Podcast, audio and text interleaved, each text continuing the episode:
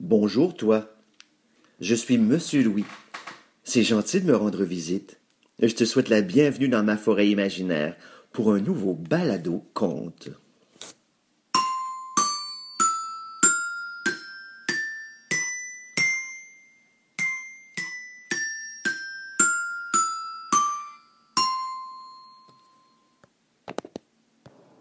Bonjour à toi.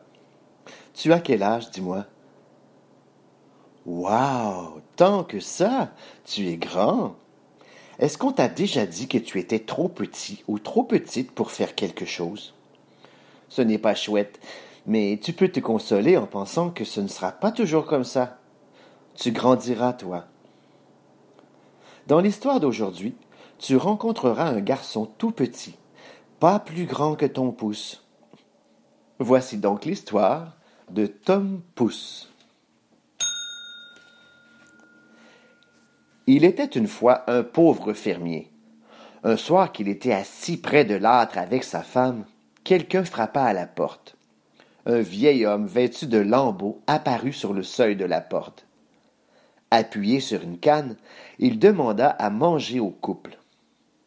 Le gentil fermier installa le vieil homme à la table, puis sa femme lui donna du lait ainsi que du pain frais. Le vieil homme eut l'impression que le couple était triste, et leur demanda ce qui les tracassait. Nous désirons un enfant depuis si longtemps. Mais s'il n'y en avait qu'un, même s'il était tout petit, grand comme un pouce, nous serions contents. Plus tard, le vieil homme remercia le couple pour son hospitalité et reprit la route.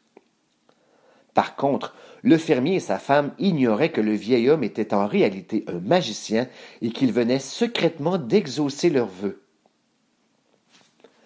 Quelques mois après avoir reçu la visite du vieil homme, la femme donna naissance à un enfant bien formé, mais tout de même différent des autres. Il n'était pas plus grand qu'un pouce. Il est comme nous l'avions souhaité, dit la femme. Le couple décida de nommer leur enfant Tom Pouce. Tom était si petit que ses parents craignaient toujours que quelque chose lui arrive. Un jour, alors que sa mère préparait un gâteau, Tom glissa accidentellement dans le bol de préparation. Ignorant que son fils était dans le bol, la mère de Tom le mélangea au gâteau et mit le tout au four. Tom cria à l'aide, et sa mère parvint à le sortir du four juste à temps. Craignant que son fils ait une autre mésaventure dans la maison, la mère de Tom l'envoya jouer à l'extérieur. Après un moment, Tom commença à être fatigué et alla se coucher confortablement dans une meule de foin. Le père de Tom, qui ne savait pas que son fils était dans la meule de foin, enfourcha le foin et le donna à manger aux vaches. Ah hurla Tom en se réveillant. C'est sombre et humide ici, laissez-moi sortir. Le père de Tom fut surpris d'entendre la vache parler. Mais entendant l'oreille, il reconnut la voix de son fils et ouvrit la gueule de la vache. Tom était là. Soulagé que son fils soit sain et sauf, il le déposa sur une noisette pour qu'il sèche. Tom se sentait très très petit. Il se demandait comment il pourrait prouver à ses parents qu'il était autonome lorsqu'un oiseau descendit en piqué et l'agrippa. Dès qu'il se rendit compte qu'il ne s'agissait pas d'un ver, l'oiseau lâcha sa prise, et Tom tomba en direction d'un château abandonné. Au moment où Tom s'apprêtait à s'écraser dans la cour du château, un ogre hideux qui n'avait qu'un œil l'attrapa dans la paume de sa grosse main. Le monstre approcha Tom de son visage et l'examina de plus près. Lorsqu'il réalisa que Tom était un être humain, l'ogre l'avala tout rond. Tom devait réfléchir vite avant d'être réduit en purée. Il commença à sautiller dans le ventre de l'ogre. Ce dernier eut tellement mal au ventre qu'il recracha Tom directement dans l'océan. Et Tom tomba dans l'eau, avec un grand plouf. Tandis qu'il tentait de rejoindre la rive, une grosse truite ouvrit la bouche et avala Tom tout entier. Des pêcheurs attrapèrent la truite et décidèrent de l'apporter au roi. Lorsque les pêcheurs présentèrent leur récolte au roi, le ventre du poisson se mit à frétiller Et quelle ne fut pas leur surprise de voir Tom Pouce sortir de la bouche du poisson. Le roi adora sa découverte et décida de faire de Tom son fou du roi. On changea les vieux lambeaux de Tom pour des vêtements de velours.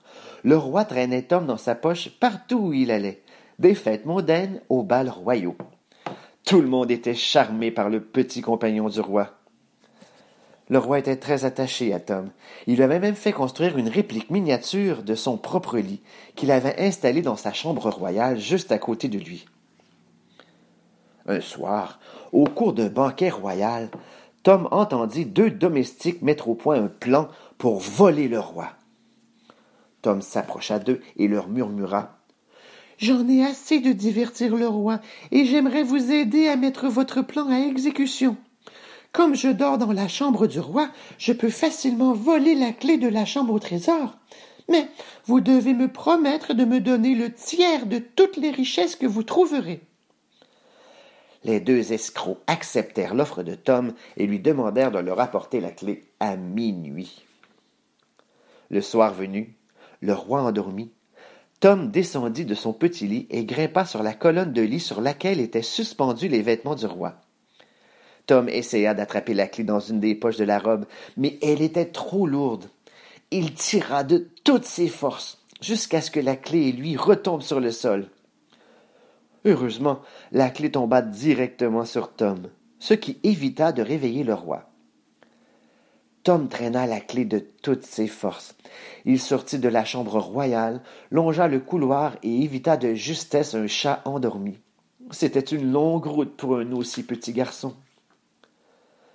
Tom arriva finalement devant la porte de la chambre au trésor où l'attendaient les deux bandits nerveux. Lorsqu'ils virent Tom, ils lui arrachèrent la clé des mains et se dépêchèrent d'ouvrir la porte. Lorsque les deux domestiques ouvrirent la porte, quelle ne fut pas leur surprise de découvrir que les gardes du roi les attendaient de pied ferme. Ils s'étaient fait prendre au piège. Tom avait dévoilé le plan des deux domestiques aux gardes du roi.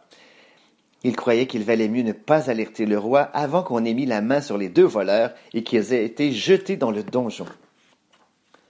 Quand le roi fut mis au courant de l'acte de bravoure de Tom, il organisa une cérémonie en son honneur. Il proposa au garçon d'inviter qui il voulait, et celui-ci demanda à voir ses parents. Qu'on les amène, ordonna le roi. Le cocher royal alla chercher les parents de Tom, qui étaient vêtus d'habits chics et ornés de bijoux pour l'occasion. Ils regardèrent fièrement leur fils être récompensé pour sa bravoure. À partir de ce jour, Sir Tom Pouce et ses parents vécurent heureux au palais royal. F I N